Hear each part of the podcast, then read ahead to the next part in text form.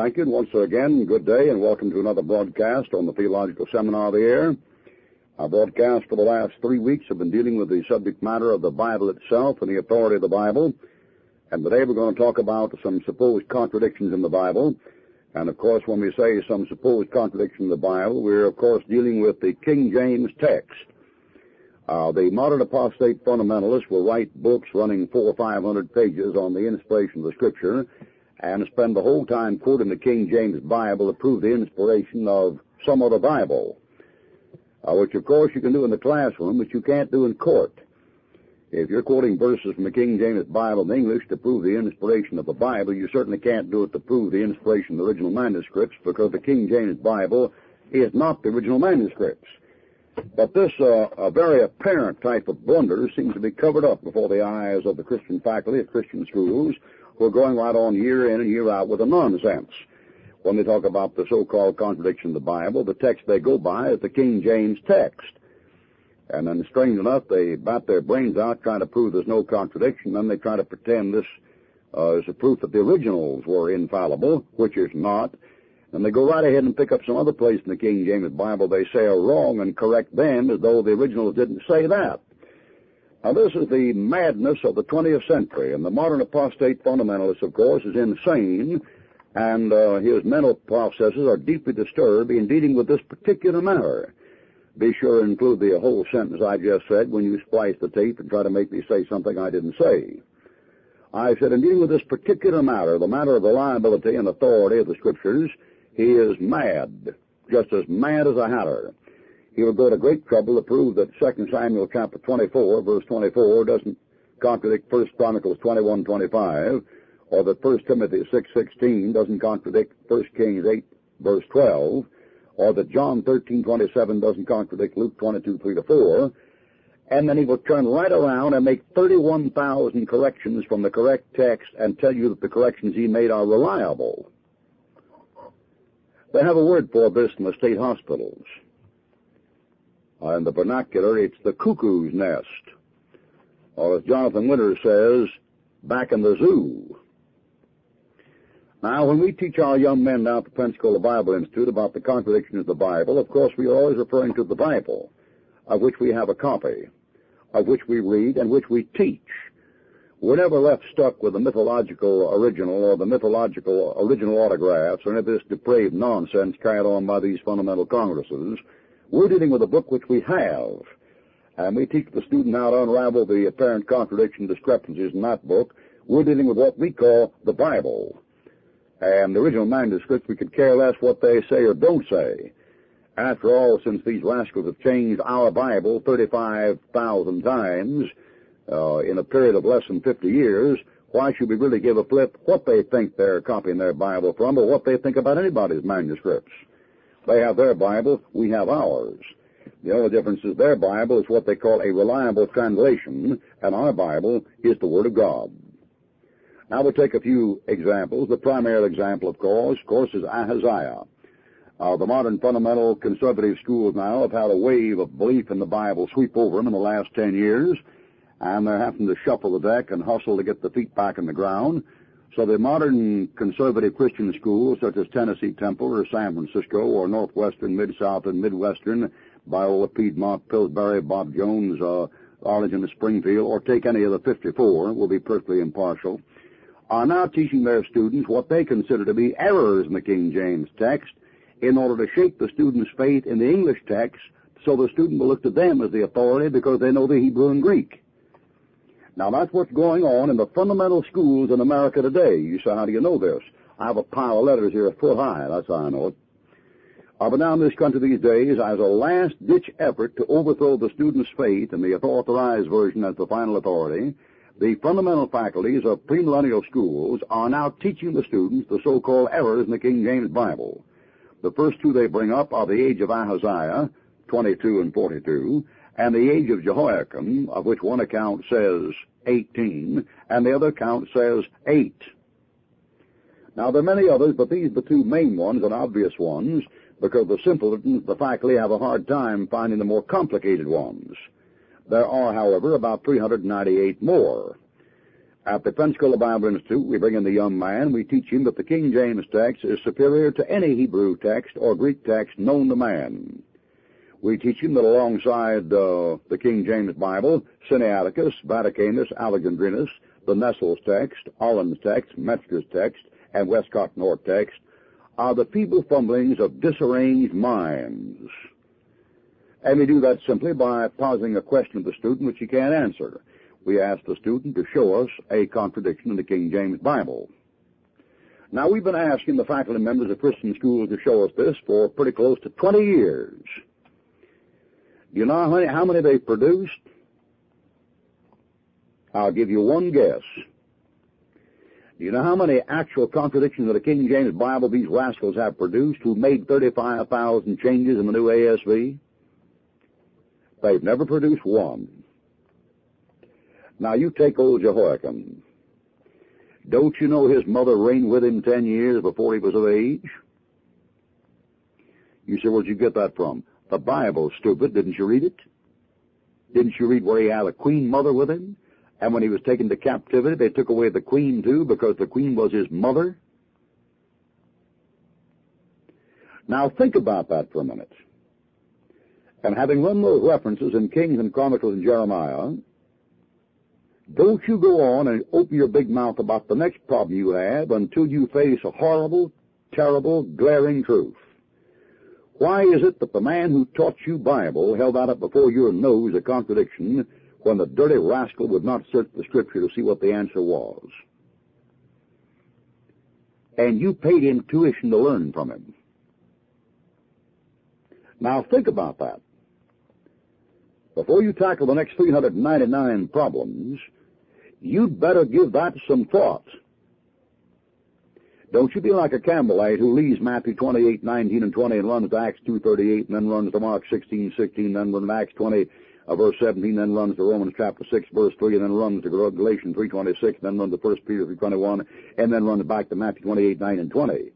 Don't you come out harebrained, scatterbrained, circular wheel type reasoning. You just face it, Buster. Any man that told you that was a contradiction was a deliberate liar who had not searched the Word of God. And the fact that he drew a salary at a fundamental soul-winning premillet institution is a testimony to the apostasy of that institution. Now you take Ahaziah. Did any of you ever ever actually check to see who Ahaziah's mother was? Ahaziah's mother wasn't Jehoram's wife. Ahaziah wasn't Jehoram's literal son. He was counted as a son, but who read the Bible didn't know that Mary's husband, Joseph, was counted as a son when he was actually a son-in-law. And who didn't know that Jesus Christ is called the son of David when actually he's a great, great, great, great, great, great, great, great, great 14 generation grandson? Boy, people can sure get screwed up in that book, can't they? And I don't mean the originals. If you had the originals, you couldn't solve the problem.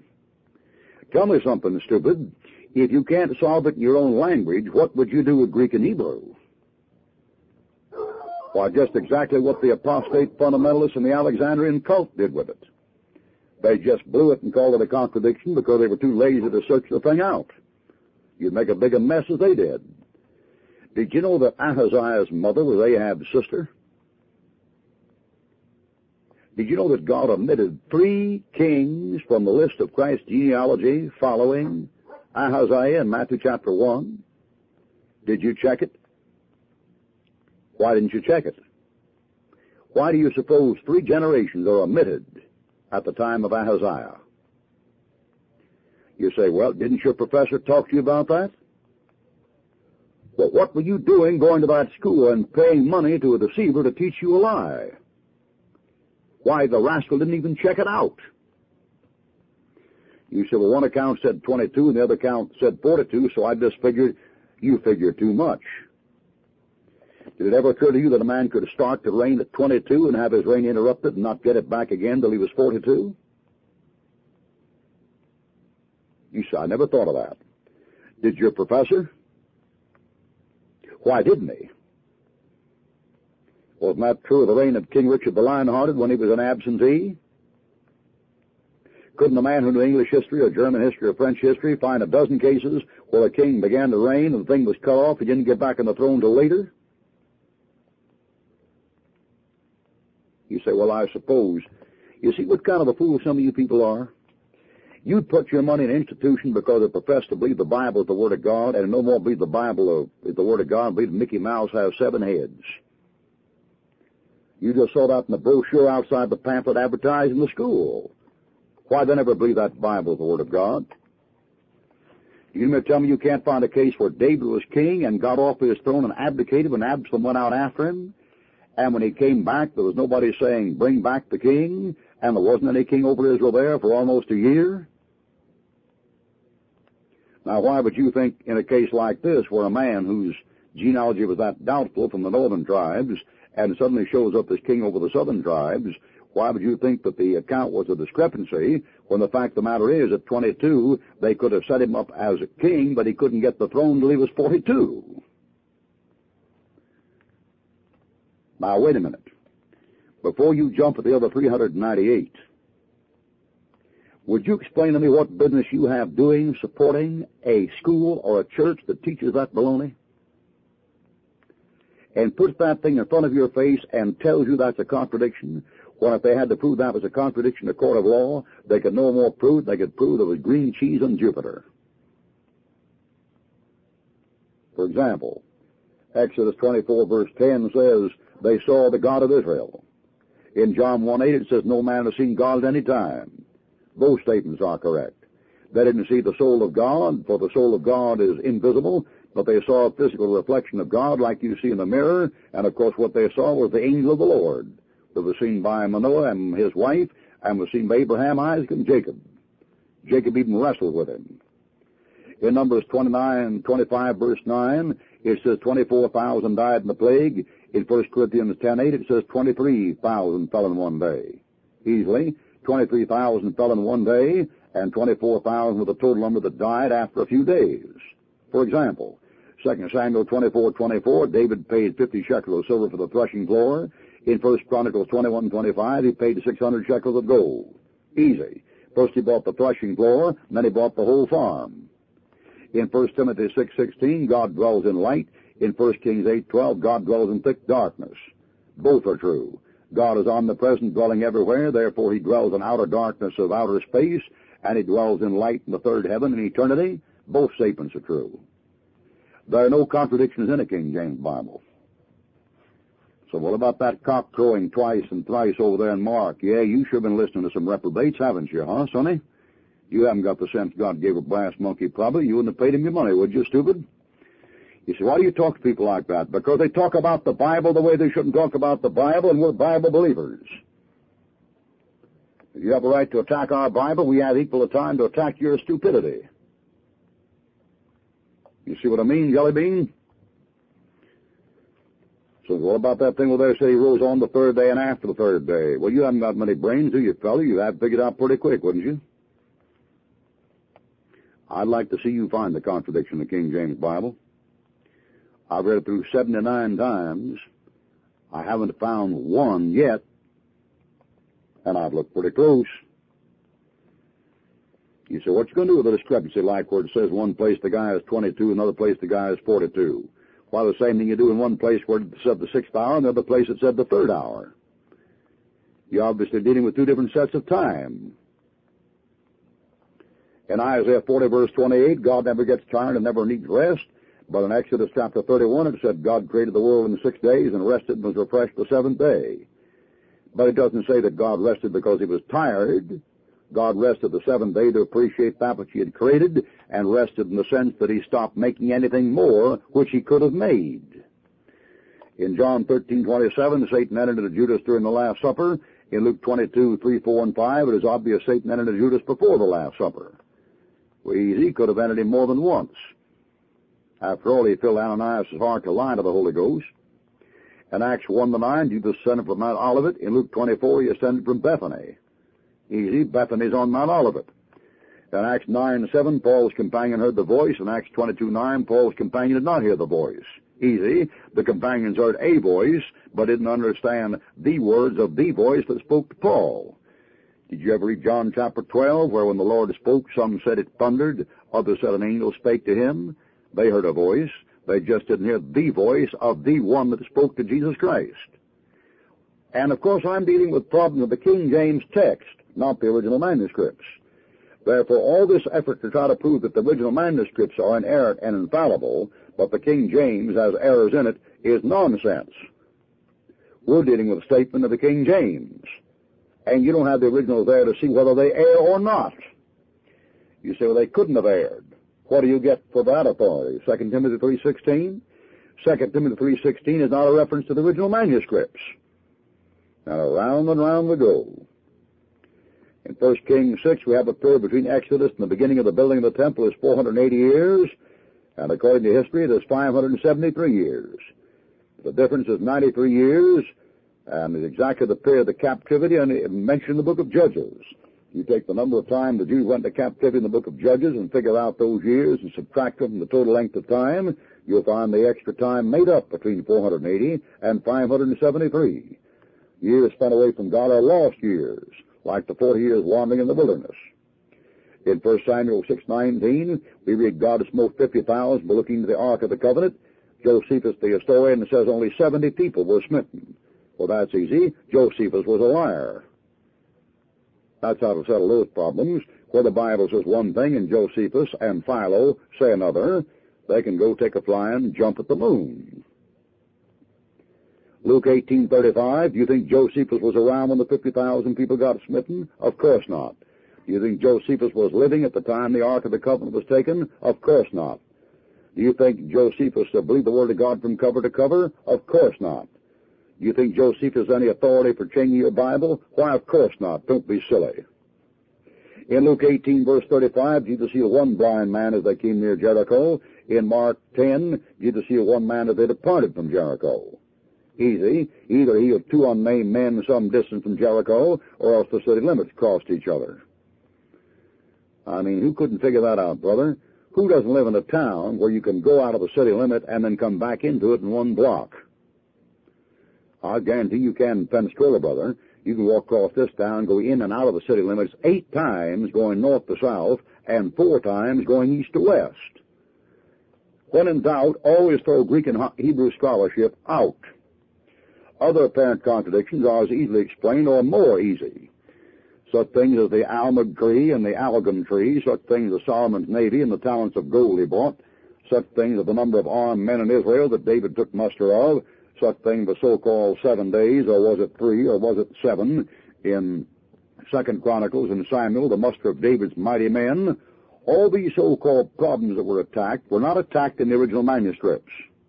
The scholars fled to the, the original manuscripts because they were making, making a cowardly retreat before the liberals, and they felt they could not defend the King James text against error.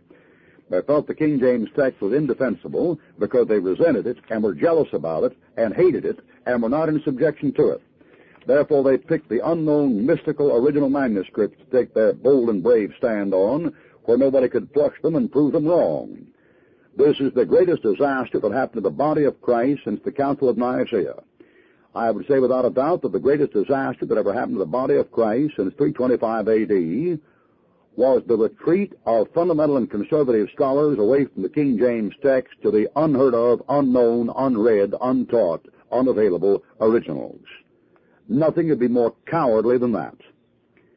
Uh, if you went into a court and tried to prove your thesis, your thesis wouldn't last in court 15 minutes. There isn't a judge in the world when these fellows start saying the original text and the original Greek says, he wouldn't ask for the text, and if you couldn't show it, you would be thrown out of court, son. Unsaved judges have more sense than Christian celebrities. How do we know the Bible is authentic? How do we know the supposed authors actually wrote the Bible? Is the Bible worthy of belief? Of course it is. It proves itself to be the Word of God by actual factual experience. Moreover, it proves itself to be the Word of God by scientific arithmetic. The laws of mathematical statistical probability prove the Bible the Word of God beyond the slightest shadow of doubt on the part of anyone, atheist, agnostic, or otherwise. You see, the God of the Bible is the God of numbers and arithmetic and the God of law and order. So when he wrote his book, he incorporated a mathematical formula in the book that science could not turn down, and by which, if a scientist will reject the Word of God, he would prove himself to be a two-faced hypocrite. The process was very simple. The Lord put in that book 48 prophecies about a man before that man showed up, and then ordered history so all 48 came in on the button. Now listen, the chances of 48 prophecies concerning a man who has not been born coming to pass when that man is shown, showing up 400 years after those prophecies are made is 1 out of 10 to the 157th power, and there are not that many electrons in the known universe. By this we learn the Bible is the only scientific textbook in print, and there is no textbook in science in print anywhere on this earth that displays the mathematical phenomena found in the King James 1611 authorized version. There are 48 prophecies made about Jesus Christ in the Old Testament, and all 48 of those prophecies come true literally on that man more than 400 years after they're made, and if that weren't adding insult to injury, there are more than 200 prophecies about Jesus Christ that are yet to be fulfilled in the next 30 years. Do you know what the chances are of 300 prophecies coming to pass on one man are when that man has not showed up yet? Well, son, I'd like to see you take the chance. I would like to see the United Nations and UNESCO and the CFR and the Illuminati and the Bilderbergers and the Masons and the American Association for the Advancement of Science get together and write one book prophesying 50 details of any man's life, 400 years before he was born, and see even five of them come into the money. You can't do it. The Bible proves itself to be the Word of God by mathematical formula. The Bible proves itself to be the infallible truth of God because it demonstrates that the God of the book is the God of history, and this phenomenon is found in no religious literature in the world. There's nothing in the Koran, there's nothing in the literature of Muhammad or Buddha, or nothing in the religion of the Hindus or the Muslims or the Brahmins that even attempts to accomplish what I've just said. What I've just said can be proved by opening a Bible and checking the references. And by the way, the references are numbered. The chances of 300 prophecies coming to pass on one person before that individual shows up including his birth, his birthplace, his name, the name of the town, the condition of his birth, the condition of his death, the condition of his life, his age, the details of his death, the details of his arrest, the details of his ministry. The chance of that happening are less than one out of ten to the 400th power. There are not that many electrons in every atom in the universe. Now you start figuring. A hundred million electrons on the head of a pin to be conservative, okay? Figure a hundred million electrons on the head of a pin. That'll give you eight zeros to start with. And you put out 157 zeros after that for 48 prophecies and 400 zeros after that for 300 prophecies and find out how big that pinhead gets, pinhead. And that pinhead will make up three clusters bigger than the known universe extending 150 billion light years in every direction. Now, if you don't believe it, get out your pencil and start figuring. That's a 10 with 157 zeros after it. There are not that many electrons in the universe. How do we know the Bible is the Word of God? First, we know it by the scientific method of mathematical calculating. That's the first way. The next we know it's the Word of God is by its effect on our lives and our experience in answer to prayer and make us new creatures in Jesus Christ. And know it's the Word of God absolutely because it never has to change or adjust itself to any future truth. There hasn't been one truth ever discovered since the book was written that ever overthrew one truth stated in the book. Here in the Lower Palace are five and a half miles of bookshelves on scientific so-called quote facts unquote. These five and a half miles of books are now obsolete. What was considered to be scientific fact the time these books were written has been overthrown by future scientific fact. So we have five and a half miles, counting all the shells, you know, 20 levels on four or five stories, running for a city block in both directions, that are now considered to be obsolete facts.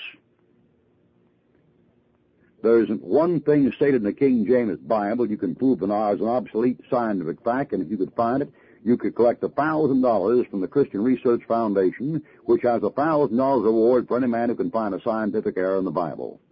That research foundation was set up by the late Harry Rimmer, who was taken to court and tried on eight counts, and the plaintiff was thrown out by an unsaved judge eight times in a row. We know the Bible is the Word of God because what it has been, what it is, and what it shall be. Heaven and earth shall pass away, but it will not. Thy word, O Lord, forever is settled in heaven. There's not one of the original manuscripts still in existence, and of course the reason for this is very obvious. These scholars, of the Alexandrian cult, if they had original manuscript, they would subscribe some supernatural power to it, but they would not subscribe to some other manuscript.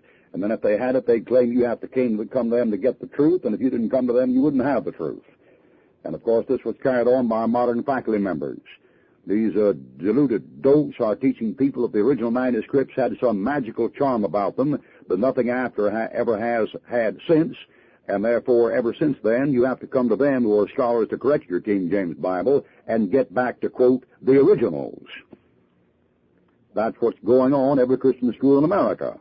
What these fellows call the originals are actually the Vatican manuscript in Rome, the Sinaitic in Leningrad, Russia, and the Alexandrian manuscript in London, and these three manuscripts, the Sinaitic, Alexandrian, Vatican, are the three most grossly corrupt manuscripts known to lexicographers in the history of manuscript evidence. Vaticanus, Alexandrinus, and Sinaiticus contain the Apocrypha in the Old Testament and contain New Testament Apocrypha, Clement, the Epistle of Barnabas, and uh, the Shepherd of Hermas in the New Testament. These three manuscripts differ more among themselves than the entire 1600 Textus Receptus manuscripts used for your King James, and that's why when people talk about the oldest manuscripts, we simply yawn or go fishing. We accept the Bible as credible, for it was recognized authentic by the Church in the year 180 AD. It is quoted by all the Church Fathers, and even heretics and infidels have been forced to testify to its absolute credibility. Notable among these are Basilides and Celsus and Porphyry and many others. An examination of around 4,000 ancient manuscripts in existence confirmed its credibility, and we believe the Bible is completely reliable and are willing to stake our lives on what God said as He said it in the context in which it appears. We do not worship the Bible. We do not think the Bible is God. We can mark our Bibles. You can't mark God. We can burn our Bibles. You can't burn God. We can lose our Bibles. You can't lose God.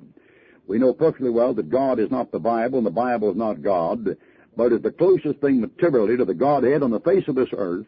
And this is why the Lord said in Psalm 138, 2, that He magnified that written book above the name of His Son, the Lord Jesus Christ. The Word, the written Word, is magnified above the very name of God. And that's why I believe we believe what it is, what it is. When we say the Bible in this broadcast, you never have to guess about what Bible we're talking about. We have the Bible we're talking about on the table in front of us. We believe it's the Word of God from cover to cover, including the cover. And when we say the Holy Scripture, the infallible, inerrant authority of God Almighty, we are referring to the authorized version, the King James 1611 Bible of the Protestant Reformation. The anti-woman, anti-agnostic, anti-atheist, anti-socialist, anti-communist, individualistic Bible of the missionary, evangelistic, and soul-winning efforts of every movement on the face of this earth. May the Lord bless you and good day.